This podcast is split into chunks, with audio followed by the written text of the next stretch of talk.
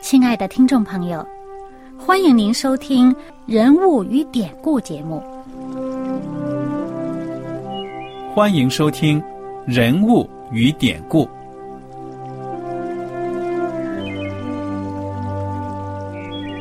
听众朋友们，当你读圣经的时候，不知道有没有过这样的想法？生活在几千年前的圣经人物，与我们这生活在二十一世纪的人有什么相关吗？那些古时候缔造了历史的伟人们，只是些令我们感叹而望尘莫及的对象吗？那些败坏了品德的小人和有负圣托的失败者，难道只是为了让我们嗤之以鼻吗？在这个人物与典故的节目里，我和小燕将与大家一起，通过圣经中的人物和他们的事迹，看看我们能从他们的故事中得到哪些启发，以便用正确的态度来对待我们每天所面对的生活和挑战。共同奔走天国的旅程。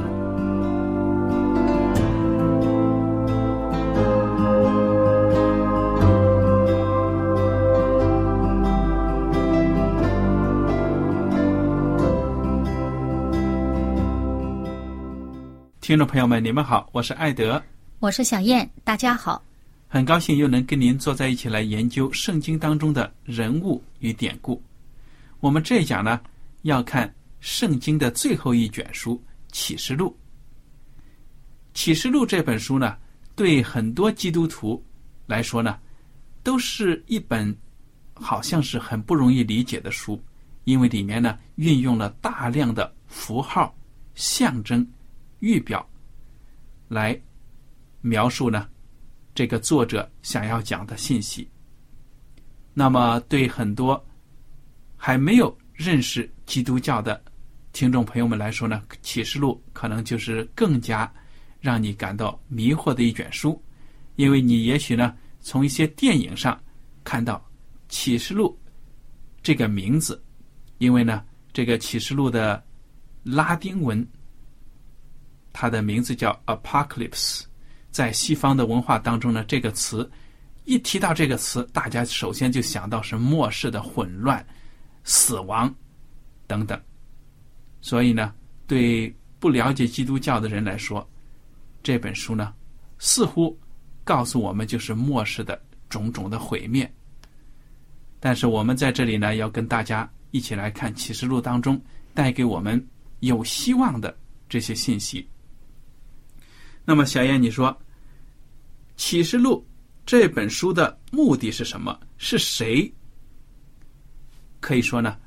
给约翰。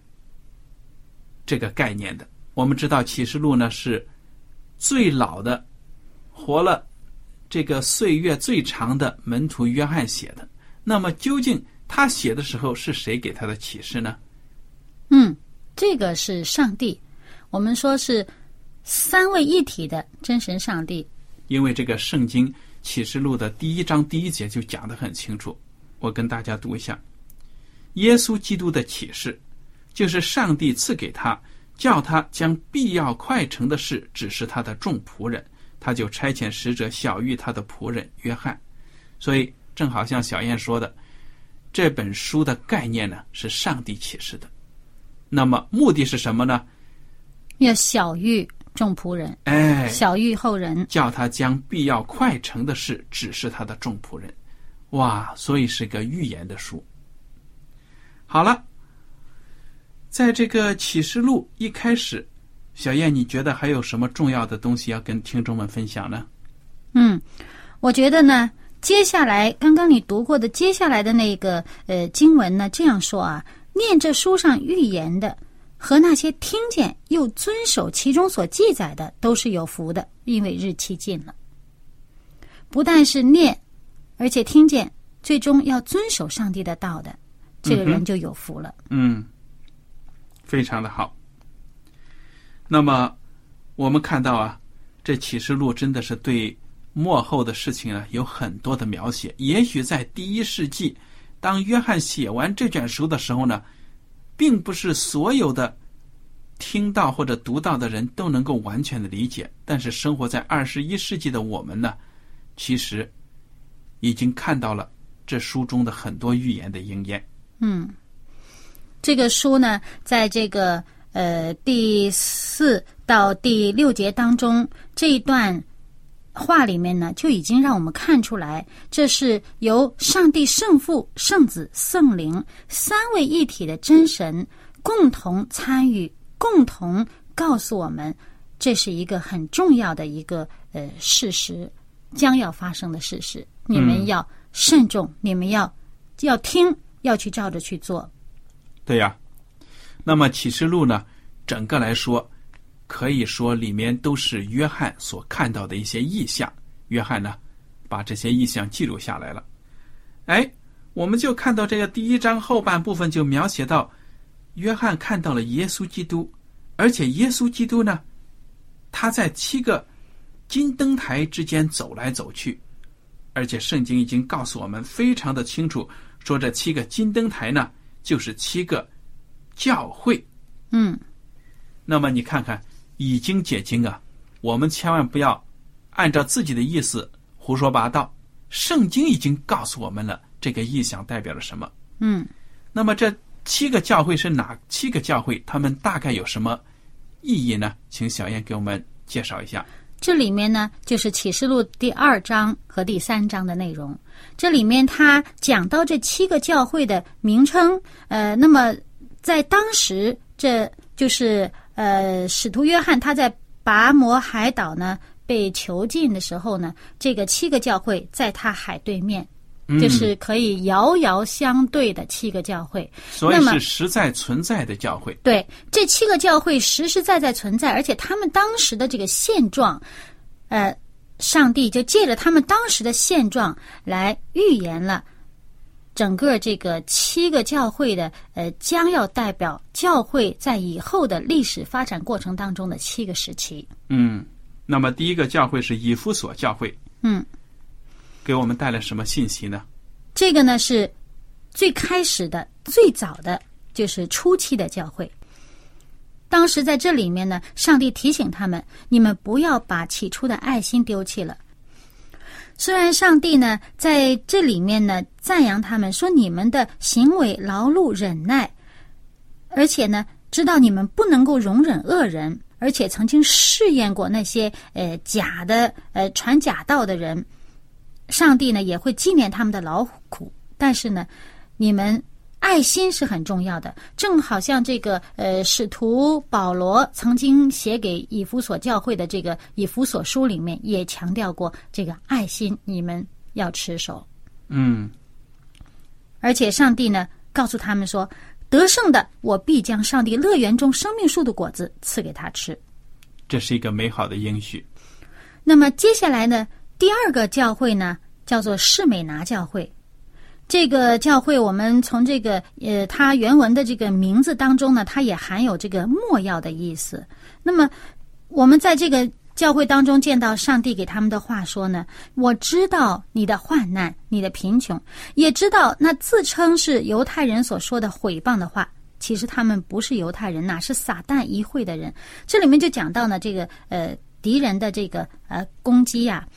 那么，事实上呢，这个教会也是代表初期教会之后的受逼迫的教会。嗯。那么，在整个这个给这个施美拿教会的这些话当中呢，没有批评他们，但是呢，告诉他们：你勿要至死忠心，我就赐给你那生命的冠冕。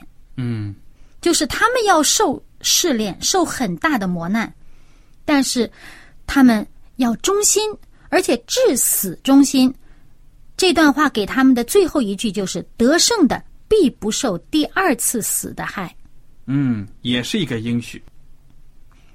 那么接下来这个教会呢，是教会历史里面一个不是很好的时期了。嗯，这个教会是别加摩教会。那么这也预示着一个呃政教合一的这么一个教会时期。而且，给这个教会的这段话说：“那有两任利剑的说，两刃利剑，我们知道了，这个呃希希伯来书四章十二节告诉我们，两刃的利剑呢就是上帝的道了。啊，这里说，那有两刃利剑的说，我知道你的居所就是有撒旦座位之处。哎，这里面就点点出了这个教会里面，它糅合了一些东西，是不是纯正的道理？这个教会给魔鬼留了余地，留了座位。那么，在后面呢，就讲到说，有几件事我要责备你，因为在你那里有人服从了巴兰的教训。这巴兰曾教导巴勒将绊脚石放在以色列人面前，叫他们吃祭偶像之物，行奸淫的事。你那里也有人照样服从了尼格拉一党人的教训啊！这个尼格拉一党就是这个呃混乱的一些教义呀，呃。假称真道的，那所以他后面说，所以你当悔改，若不悔改，我就快临到你那里，用我口中的剑攻击他们。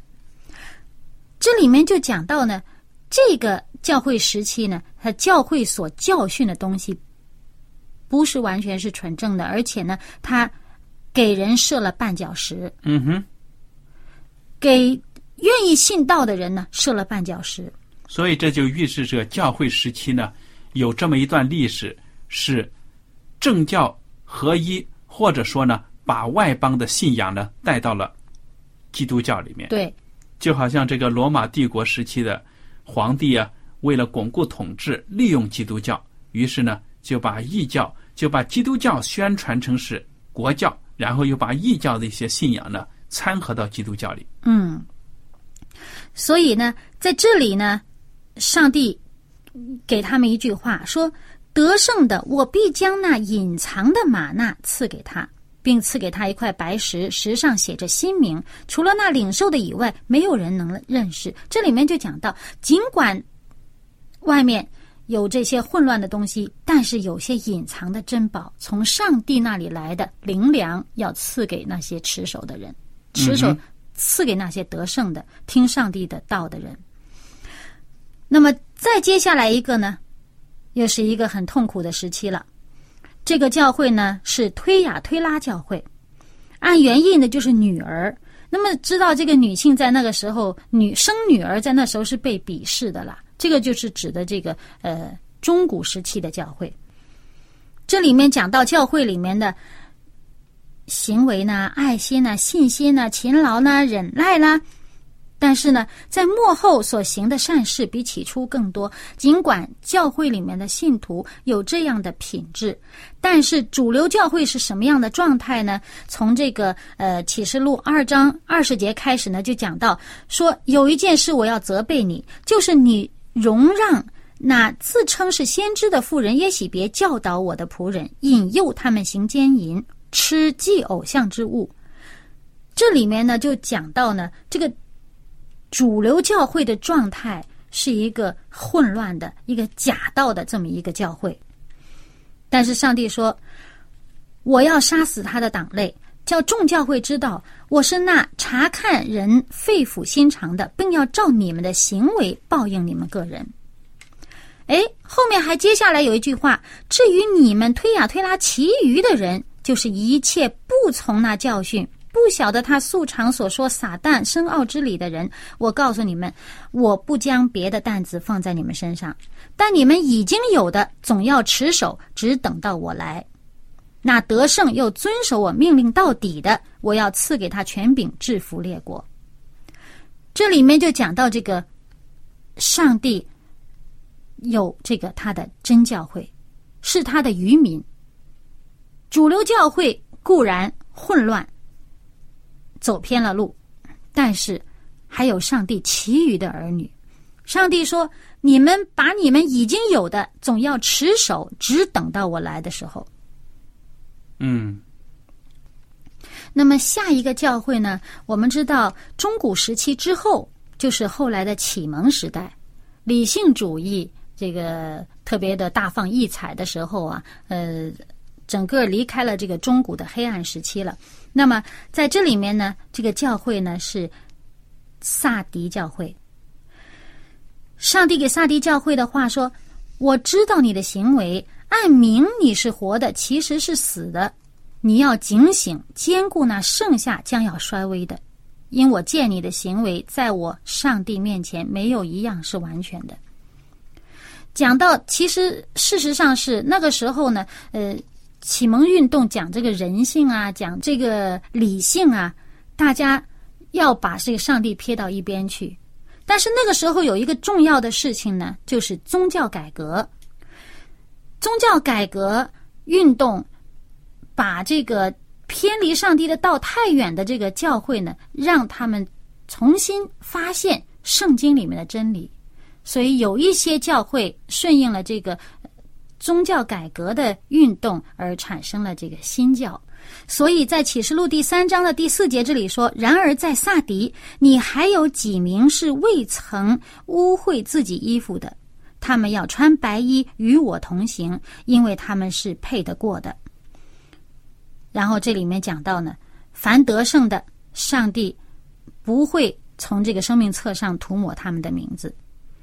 这个又是一句应许了。嗯，那么到下面呢是呃菲拉铁菲教会，这个意思就是有兄弟有爱的这么个意思。嗯哼，啊，那么这个教会所这个所指的这个呃教会历史发展的时期，就是这个教会复兴的时候。那个时候有很多的这个新教的这些传道人呐，呃，他们从圣经当中。重新发现了很久以来被忽视了、被埋没了的真理，就产生了我们现在呃很多很多这些教派呀，这些基督教的一些主要的教派，都是那个时期呃这个教会复兴时期发展起来的。这里有两句话呢，我觉得很重要。这里说呢，你既遵守我忍耐的道。我必在普天下人受试炼的时候保守你，免去你的试炼。后面又说：“我必快来，你要持守你所有的，免得人夺去你的冠冕。得胜的，我要叫他在我上帝殿中做柱子。”嗯，非常美的应许。得胜的人呢，将在上帝的殿中，好像一个顶梁柱一样啊，嗯，很重要的位置。对，尽管那个时候是教会的这个复兴时期，这个福音兴旺的时候，但是周围也是有很多的压力，有很多假道的这个抗争啊。那当然了。那么最后一个教会是什么教会啊？就是老底家教会。呃，如果经常到教会去聚会的人呢，说不定会呃多次听到过这个教会的名称。但是周围也是有很多的压力，有很多假道的这个抗争啊。这个时期呢，就指的是这个幕后，我们呃现在这个时期呢，一直到最后主耶稣要来之前的时候，那就是很多的教会处于一种不冷不热的这种信仰状态，对不对呀？嗯，这里说你既如温水，也不冷也不热，所以我必从我口中把你吐出去。这很糟糕了。对呀。为什么是这样呢？这里面讲到这些人呢，有些自欺欺人，他们以为自己是发了财。这上面说啊，你说我是富足，已经发了财，一样都不缺，却不知道你是困苦、可怜、贫穷、瞎眼、赤身的。嗯哼，所以自己有需要还不知道。那么耶稣基督就说了：“你们不要自满，要向真理呢继续的学习迈进。”对。所以呢，这里说，凡我所疼爱的，我就责备管教他。所以你要发热心，也要悔改。看呐，我站在门外叩门，若有听见我声音就开门的，我要进到他那里去，我与他，他与我一同坐席。得胜的，我要赐他在我宝座上与我同坐，就如我得胜。你看，这七个教会最后的每一句话呢，都是一句应许，说明耶稣基督呢。关心他在地上的教会，而且呢，对每一个教会七个教会，他都有一句话，他说：“圣灵向众教会所说的话，凡有耳的就应当听。”嗯，就不只是当时的七个教会，指的是众教会，所有上帝的教会。好，那么我们接下来，我想呢，我们到这个启示录的第十二章看一下好吗？比较重要的部分，其中呢。就讲到了富人和龙，这里面就讲到了龙是撒旦的符号象征。那么这个龙呢，大红龙是逼迫一个纯洁的妇人，这个圣洁的妇人呢，就代表着上帝的教会。哎，上帝呢要保护这个妇人，还有这个妇人所生产的一个婴孩，其实就是象征着耶稣基督，对不对啊？那么这个典故呢，大家应该读一读，应该熟悉一下妇人和龙。而且还说呢，这个妇人呢被呃追逼、被逼迫呢，他逃到旷野去呢。其实这里面也就是讲到这个教会历史当中，当主流教会已经混乱的时候，信仰道理已经不纯正的时候，有上帝的真教会这愚民教会呢，到了逃出去呢，他们持守上帝的真道，一直到底。好，接下来我们来看看第十四章。十四章呢提到了一个数字。